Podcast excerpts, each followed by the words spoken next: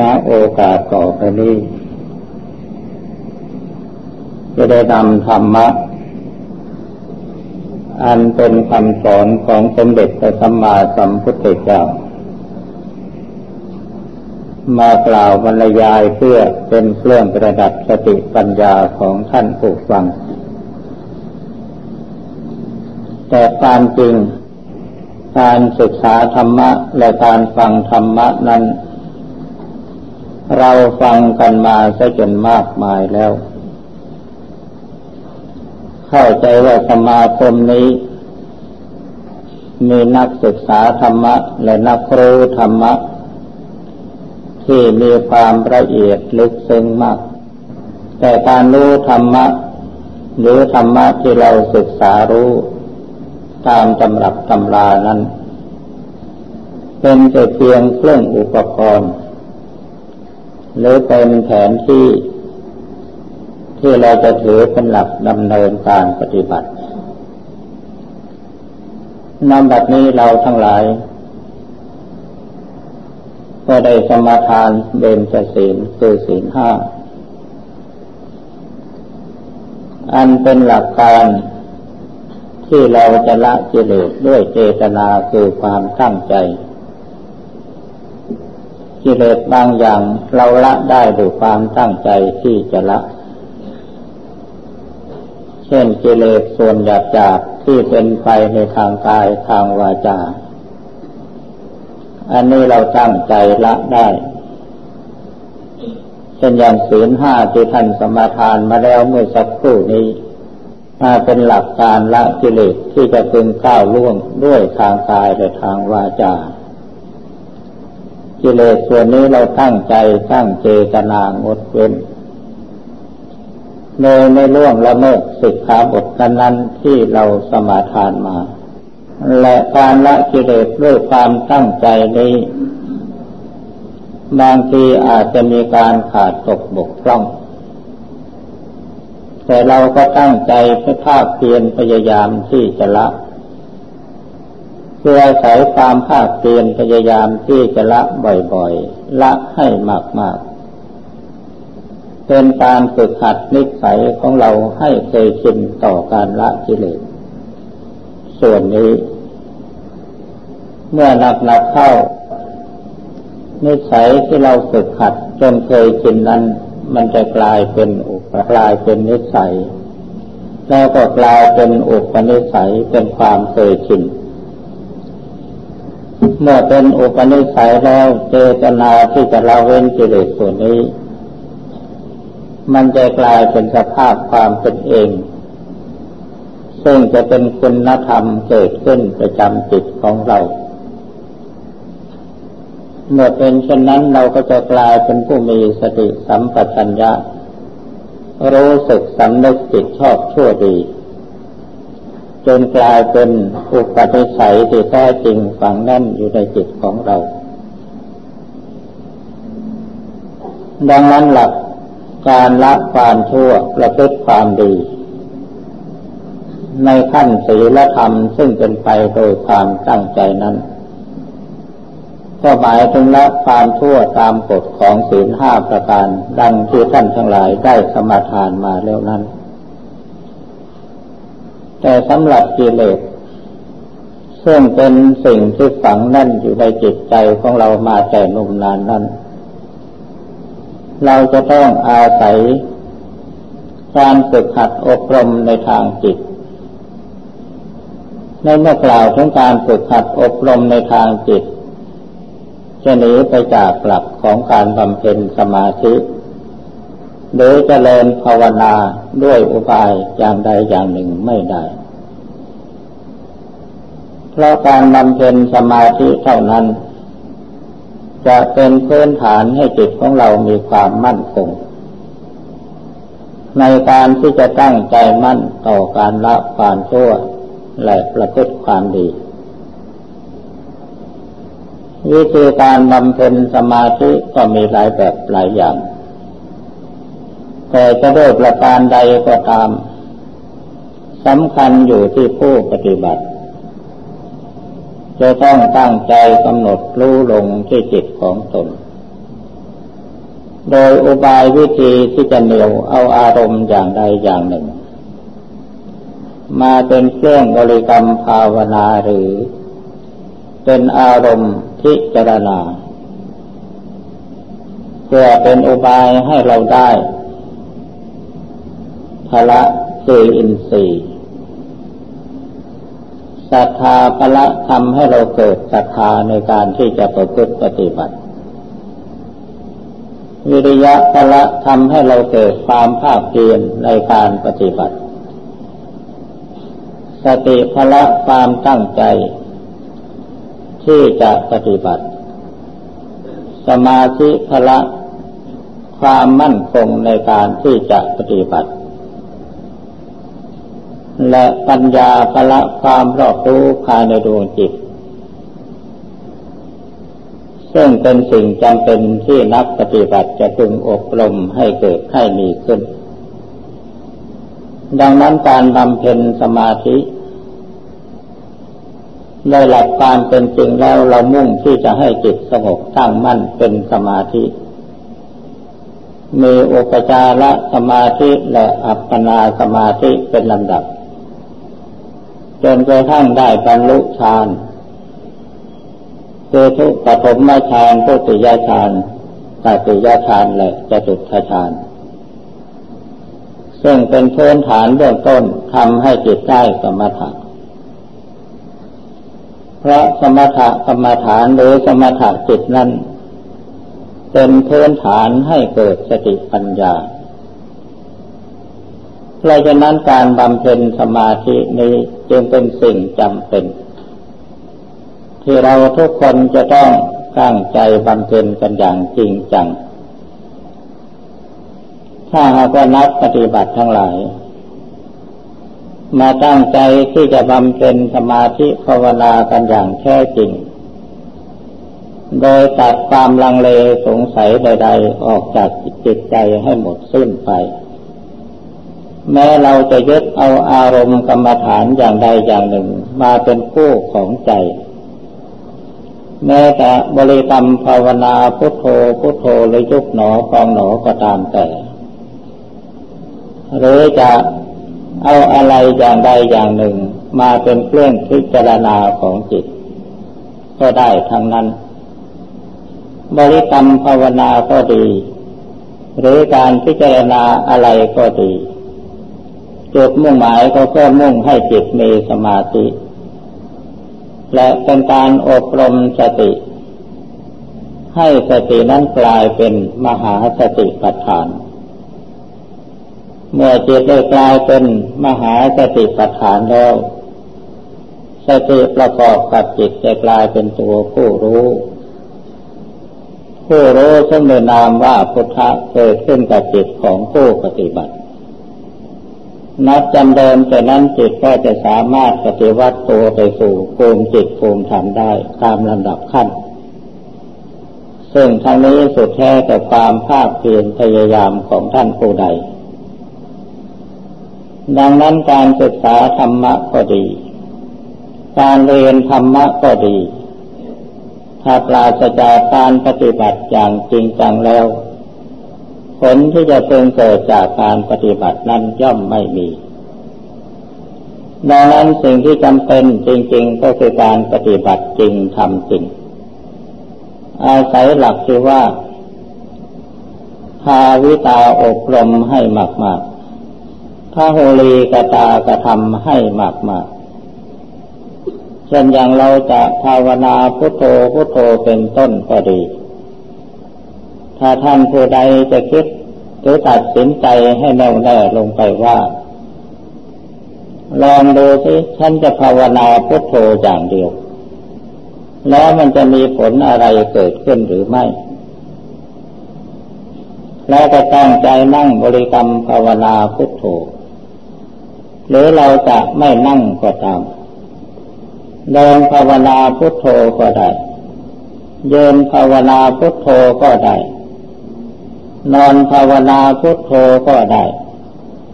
เยินเดินนั่งนอนกินดื่มทำพูดคิดทำสติกำหนดจิตนึกพุทโธไว้ในใจ เอาพุทโธเป็นเครื่องรู้ของจิตเป็นเครื่องระลึกของสติจนสามารถทำจิตให้จดจ้องอยู่กับคำว่าพุทโธแม้ว่าในขั้นต้นนี้ จิตของเรายังจะไม่สงบตั้งมั่นเป็นสมาธิตามแบบฉบับที่ท่านกล่าวไว้ก็ตาม แต่ปัญหาสำคัญเมื่อจิตของเรามาอยู่กับพุทโธเป็นส่วนมากแล้ว แล้วเราจะมีความรู้สึกกับอารมณ์อื่น ๆนั้นอย่างไร เข้าใจว่าถ้าจิตมีเครื่องยึดจิตมีเครื่องอยู่ จิตของเราคงจะพลาดจากอารมณ์ที่วุ่นวายต่างๆ ให้แค่มาจดจ้องอยู่กับคำว่าพุทโธเมื่อเวลากระทบอารมณ์สิ่งใดเข้าแล้ว โดยที่ไม่ได้ตั้งใจจิตของเราอาจจะวิ่งเข้าไปหาพุทโธ แล้วก็อาจจะ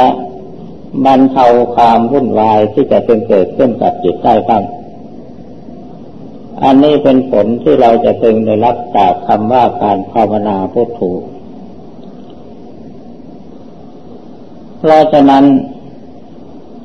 การที่เราจะทำสมาธิภาวนาให้ได้รับผลจริงจังนั้น อยู่ที่การกระทำจริง และทำให้มาก ๆเป็นสำคัญ การภาวนาพุทโธพุทโธพุทโธนี่แม้ว่าบางท่านอาจจะกล่าวว่า การภาวนาพุทโธจิตเป็นได้แต่เพียงแค่ขั้นสมถกรรมฐาน ไม่ถึงขั้นวิปัสสนากรรมฐานก็ตาม แต่ขอให้ท่านลองทำดูสิว่า เมื่อสามารถที่จะภาวนาพุทโธทำจิตให้สงบข้งมั่นลงเป็นสมาธิ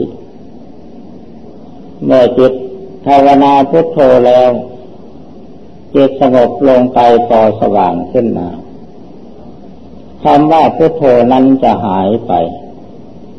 ในเมื่อพุทโธหายไปแล้วจิตของผู้ภาวนานั้นน้อมเข้าไปสู่ลมหายใจยึดเอาลมหายใจเป็นเครื่องรู้ เอาลมหายใจเป็นเครื่องรู้ของจิต เป็นเครื่องระลึกของสติ ตามรู้ลมหายใจเข้าไปเรื่อยๆ เพียงจะรู้อยู่ที่ลมหายใจอย่างเดียวเท่านั้น แล้วจิตก็จะค่อยสงบละเอียดลงไปทีละน้อยละน้อยจนกระทั่งผ่านอุปจารสมาธิแล้วก็เข้าไปถึงอัปปนาสมาธิ เมื่อจิตเข้าไปถึงจุดที่เรียกว่าอัปปนาสมาธินั้น ขอทำความเข้าใจกับท่านผู้ปฏิบัติอีกครั้งหนึ่งว่า จิตอยู่ในอัปปนาสมาธิจะมีลักษณะนิ่ง นิ่งแล้วก็มีเพื่อมีความสว่างเป็นเครื่องหมาย สมาธิที่ถูกต้องและสมาธิที่แท้จริงนั้น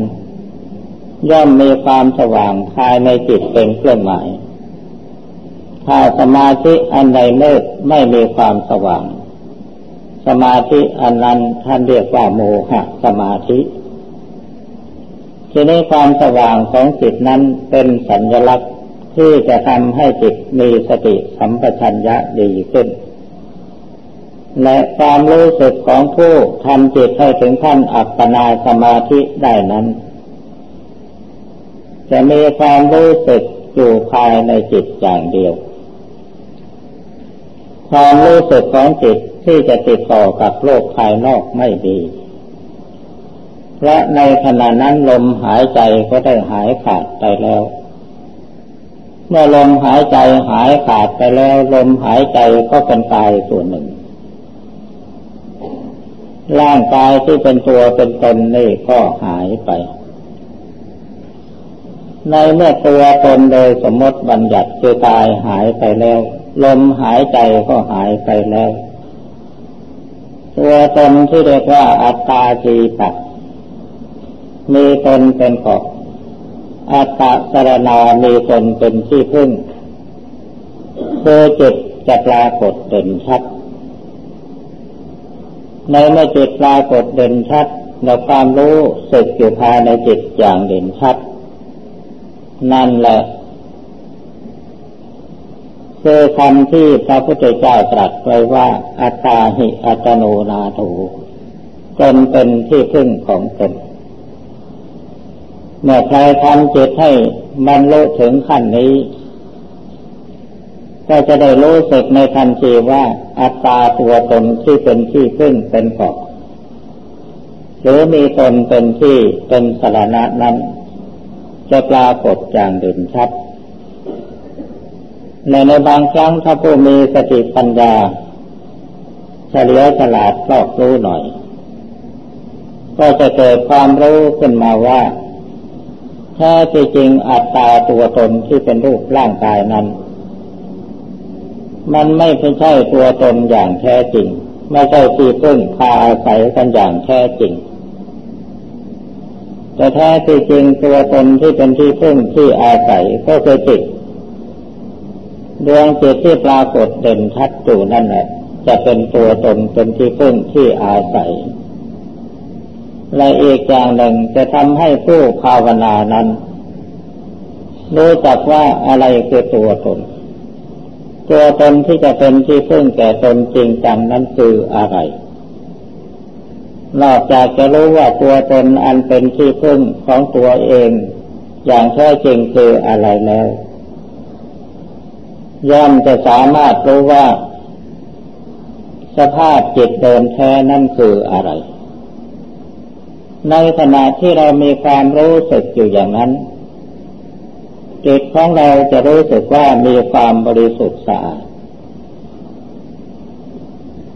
เราเรียกว่าเป็นจิตที่อยู่เหนือความสุขความทุกข์ เพราะในขณะที่สภาพจิตเป็นเช่นนั้น สุขก็ไม่ปรากฏ ทุกข์ก็ไม่ปรากฏ เป็นสภาพจิตที่นิ่งอยู่เฉยๆ ในขั้นนี้ถึงแม้ว่าสติปัญญาอย่างอื่นจะไม่เกิดขึ้นในขณะนั้นก็ตาม แต่หากใครสามารถทำจิตให้บรรลุถึงความเป็นเช่นนี้บ่อยเข้า จะเป็นฐานที่ให้เกิดสติเกิดสติสัมปชัญญะ ซึ่งมันจะเกิดขึ้นอย่างที่เราไม่ไม่รู้สึกตัว ทีนี้ตามตำราที่ท่านกล่าวว่าเจตอยู่ในสภาพของสมถะกรรมฐานนั้นย่อมไม่มีความรู้ที่จะปรากฏขึ้นในขณะนั้น อันนี้เป็นความจริง ใครๆอย่าไปปฏิเสธมติอันนี้ แต่ทีนี้เราอาจจะเกิดสติปัญญาขึ้นต่อเมื่อจิตของเราถอนจากสมาธิในขั้นนี้ออกมาแล้ว เราจะมีสติสัมปชัญญะตามรู้ เมื่อจิตเกิดความคิดขึ้นมา โดยธรรมชาติของจิตแล้วจะไปสงบนิ่งอยู่อย่างนั้นตลอดการไม่ได้ถึงคราวถึงการถึงเวลาแล้วจิตก็ย่อมถอนออกมาจากสมาธิ ในเมื่อจิตถอนออกจากสมาธิก็เกิดความรู้สึกขึ้นมา จิตก็จะมีความคิดเกิดขึ้น จิตจะคิดเครื่องอะไรก็ตามไม่สำคัญสำคัญอยู่ตรงที่ว่าสติ ตัวที่จะตามรู้ทันความคิดนั่นนั่นเป็นตัวการที่สำคัญ ถ้าหากผู้ภาวนาไม่ด่วนพวดพลาดออกจากการปฏิบัติสมาธิ ใช้เวลาตามกำหนดรู้การคิดของตนเองไป ความคิดอันนั้นจะกลายเป็นเครื่องรู้ของจิต เป็นเครื่องระลึกของสติ ในเมื่อจิตมีความคิดจิตก็มีเครื่องรู้ ในเมื่อจิตมีเครื่องรู้สติก็มีเครื่องระลึก ถ้าหากว่าจิตตามรู้ทัน หรือสติตามรู้ทันความคิดเมื่อไร ความคิดอันนั้นจะกลายเป็นภูมิความรู้ กลายเป็นภูมิปัญญาของผู้ปฏิบัติ แต่ถ้าผู้นั้นไม่หลงความคิดของตัวเอง ถ้าหากสติสัมปชัญญะมีพลังแก่กล้า แม้จิตจะเกิดความรู้ความคิดอะไรขึ้นมาก็ตามความรู้หรือความคิดอันนั้นจะกลายเป็นภูมิปัญญาของจิต จิตอาจจะคิดเรื่องดีก็ได้ อาจจะคิดเรื่องชั่วก็ได้ แต่สำคัญอยู่ที่ตัวสติที่รู้เท่าทันความคิดอันนั้น เมื่อคิดขึ้นมาแล้วจิตไม่มีความยึด เมื่อจิตไม่มีความยึดกับความคิดของตัวเองปฏิกิริยาที่จะถึงให้เกิดความยินดียินร้ายย่อมไม่มีเป็นแต่เพียงกิริยาสัตว์ว่าคิด คิดแล้วก็ปล่อยวางไป เมื่อเป็นเช่นนั้นสติตัวผู้รู้มันก็จะตามทันความคิดของตัวเองตลอดไป ถ้ายิ่งตามกำหนดรู้ความคิดนี้ ถ้าสติตัดถ้าสติตามทันความคิด ความคิดอันนี้มันยิ่งจะเกิดมากขึ้นเพราะยิ่งจ้องดู ยิ่งตามรู้ตามเห็น ยิ่งตามทันเท่าไหร่ความคิดมันก็จะเกิดขึ้นมากขึ้นเท่านั้น บางทีมันอาจจะคิดขึ้นมาอย่างที่เราไม่สามารถจะกำหนดทันถ้าสติอ่อนเมื่อไหร่กำหนดตามรู้ความคิดไม่ทันจิตให้หลงยึดถือสิ่งนั้น ๆ เข้า มันก็เกิดเป็นตัวกิเลสถ้ายินดีก็เป็นกามมตัณหา ถ้าติดก็เป็นภวะตัณหา ถ้าหากว่ายินร้ายก็เป็นวิภวะตัณหา ถ้าจิตคิดแล้วมีสภาพปกติ มีแต่ความเป็นปกติเป็นหนึ่ง ไม่ยึดไม่หลง ไม่เกิดความยินดี ไม่เกิดความยินร้าย นั่นแหละคืออาการดับกิเลส จริงอยู่ความคิดที่เรายังไม่มีสมาธิ ที่เรายังไม่มีสติสัมปชัญญะรู้เท่าทันความคิด ความคิดอันนั้นมันสามารถที่จะเอาจิตของเราไปบดขยี้ให้เกิดความสุขให้เกิดความทุกข์ซึ่งสุดแท้แต่กิเลสจะปรุงไป อันนี้เป็นความคิดในสมัยที่เรายังไม่มีสมาธิ ไม่มีสติสัมปชัญญะ สมบูรณ์อันเป็นพละหรือเป็นอินทรีย์แต่ถ้าหากว่าจิตผ่านการเป็นสมาธิบ่อยๆสติก็จะกลายเป็นพละเป็นอินทรีย์สามารถที่จะรู้ทันความรู้สึกนึกคิดที่เกิดขึ้นภายในจิตได้ และจะสามารถประพัดประคองจิตให้ดำเนินไปสู่ภูมิจิตภูมิธรรมได้ เมื่อจิตรู้เท่าทันอารมณ์ คือความคิดที่เกิดขึ้นในจิต มันก็กลายเป็นตัวสติปัญญา ปัญญานี่ถ้าจะว่ากันตามความเข้าใจโดยทั่วทั่วไป ปัญญาที่เราใช้สัญญา แล้วมาน้อมในคิดพิจารณาธรรมะตามที่เราเข้าใจ โดยความตั้งใจ อันนี้มันเป็นสติปัญญาธรรมดาธรรมดา แต่ถ้าปัญญาที่เกิดจากสมาธิ อันนั้นมันเป็นสมาธิปัญญา แต่เราจำเป็นจะต้องอาศัยปัญญาในขั้นจินตามยปัญญาโดยโสตปัญญาที่เกิดจากการคิดและการฟังแล้วก็นำน้อมนำไปพินิจพิจารณาตามหลักการ ช่นเราจะพิจารณาทัศไตรรักว่าสิ่งนี้ไม่เที่ยงเป็นทุกข์เป็นอนัตตา เราใช้สติปัญญาอย่างธรรมดาธรรมดาคนคิดพิจารณาไปตามตำรับที่เราเรียนรู้มาและพร้อมๆกันนั้นก็พยายามทำจิตให้เป็นสมาธิไปด้วย เมื่อจิตสงบลงไปเป็นสมาธิเมื่อไร เมื่อนั้นปัญญาที่เกิดจากความคิด ปัญญาที่เกิดจากการฟัง มันก็จะเป็นคุณธรรมอุดหนุนให้เกิดปัญญาในขั้นสมาธิปัญญา หรือภาวนามยปัญญา ปัญญาตามสัญญาหรือความทรงจำเป็นอุปกรณ์ให้เกิดสติปัญญาในขั้นสมาธิภาวนา เป็นสิ่งที่อาศัยซึ่งกันและกัน เพราะการบริกรรมภาวนาก็ดี การค้นคิดพิจารณาตามสัญญาที่เราเรียนมาก็ดี ทั้งสองอย่างนี้เป็นอุปกรณ์ให้เกิดให้จิตเกิดมีสมาธิ แต่สมาธิที่เกิดจากบริกรรมภาวนานั้น ส่วนมากเมื่อจิตสงบลงไปแล้ว จะไม่ค่อยเกิดความรู้อะไรขึ้นมา แต่ถ้าปัญญาแต่ถ้าสมาธิที่เราได้ผ่านการพิจารณาอะไรมาแล้ว เมื่อจิตสงบตั้งมั่นลงเป็นสมาธิ จะทำให้เกิดมีปัญญาในสมาธิขึ้นมา เพราะอาศัยปัญญาความรู้ในทาง ที่เราทรงจำมาด้วยสัญญานั้น เป็นคุณธรรมเพื่อคุณอุดหนุนกันไปนี่ข้อสังเกตในการที่เรา จะเพึงทำความเข้าใจในขณะที่บำเพ็ญภาวนา และถ้าหากว่าจิตของเราได้ผ่านการพิจารณาอะไรมาแล้ว เมื่อจิตสงบลงไปในขั้นอุปจารสมาธิ ถ้าเกิดสติปัญญาความรู้ขึ้นมาเองสติปัญญาปัญญาความรู้อันนั้น ยังจะมีสมมติบัญญัติอยู่ เมื่อจิตรู้อะไรขึ้นมา ยังจะเรียกชื่อสิ่งที่รู้นั้น ว่าสิ่งนั้นเป็นสิ่งนี้สิ่งนี้เป็นอย่างนั้น แต่ถ้าจิตสงบละเอียดลงไปกันจริง ๆแล้วจะใช้คำว่าจิตอยู่ในระดับของอัปปนาสมาธิ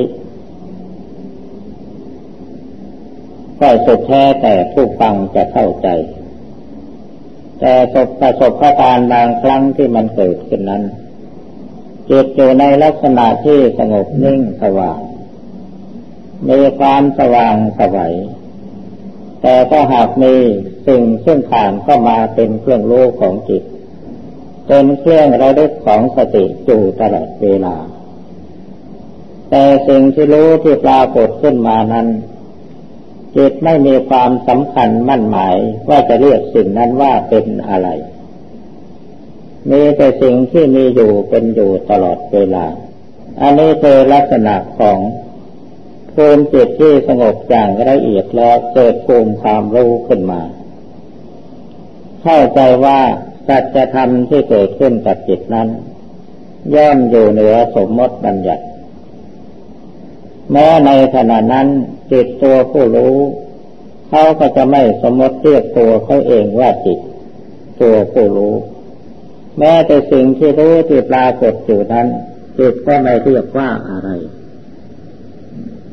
เข้าใจว่าภูมิความรู้ในขั้นนี้อยู่ในขั้นที่อยู่เหนือสมมติบัญญัติของจริงที่ปรากฏขึ้นกับจิตของผู้ภาวนานั้น จะต้องอยู่เหนือสมมติบัญญัติเสมอ ถ้าสิ่งใดที่ยังมีสมมติบัญญัติอยู่สิ่งนั้นก็ยังไม่ใช่ความจริง หรือยังไม่ใช่สัจธรรมเพราะฉะนั้นในหลักฐานบางแห่งสมาธินั้น ขอให้ทุกท่านจงทำความใจเข้าใจว่า สมาธิเป็นกิริยาของจิต ส่วนการนั่งก็ดี การยืนก็ดี การเดินก็ดี การนอนก็ดี อันนั้นเป็นแต่เพียงการเปลี่ยนอิริยาบถประกอบ นั่งกำหนดจิตบริกรรมภาวนา หรือพิจารณาอะไรก็ตามเรียกว่านั่งสมาธิ ถ้าการกำหนดจิตหรือบริกรรมภาวนาพิจารณาอะไรในท่าเดิน เรียกว่าเดินจงกรมถ้ากำหนดจิตพิจารณาหรือบริกรรมภาวนาในท่ายืนก็ยืนสมาธิยืนทำสมาธิถ้านอนสีหาสายากำหนดจิตบริกรรมภาวนาหรือพิจารณาก็เรียกว่านอนทำสมาธิ การทำสมาธิ ในท่านั่งท่ายืนท่าเดินท่านอน ใช้กิริยาการกำหนดจิตบริกรรมภาวนาหรือพิจารณาอย่างเดียวกันหมด อันนั้นเป็นแต่เพียงเปลี่ยนอิริยาบถเพื่อให้ร่างกายมีความสบายพอสมควรเท่านั้นเองเพราะงั้นการปฏิบัติสมาธิอย่าไปติดวิธีการ ถ้าจะติดก็ให้ติดวิธีการกำหนดจิต หรือการบริกรรมภาวนา โดยเฉพาะอย่างยิ่งการบริกรรมภาวนานี่ เป็นโอบายที่ทำจิตให้ติดอยู่กับสิ่งสิ่งหนึ่งในเบื้องต้นก่อน เพื่อจิตจะได้พลาดจากความคิดที่วุ่นวายกับเรื่องอื่น ๆ แล้วมารวมอยู่กับสิ่งสิ่งเดียวคือบริกรรมภาวนานั้น เราจะได้ทดสอบว่า จิตของเราอยู่กับบริกรรมภาวนานั่นหรือเปล่าแล้วก็เป็นอุบายที่จะทำให้จิตมีสมาธิ ดังนั้น ณโอกาสต่อไปนี้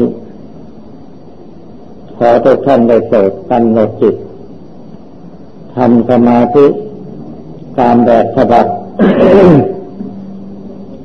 ที่ตนเคยฝึกหัดชำนิชำนาญมาแล้ว จะเป็นแบบใดก็ตามสมาธิแต่ละแบบละแบบนั้น ความมุ่งหมายก็อยู่ตรงที่ว่าทำจิตให้เป็นสมาธิให้มีสติปัญญารู้จริงเห็นจริงในสภาวะธรรม แล้วก็เป็นอุบายให้จิตปล่อยวาง ในความยึดมั่นถือมั่นในสิ่งต่างๆ ไม่ให้เกิดมีอาการของกิเลสขึ้น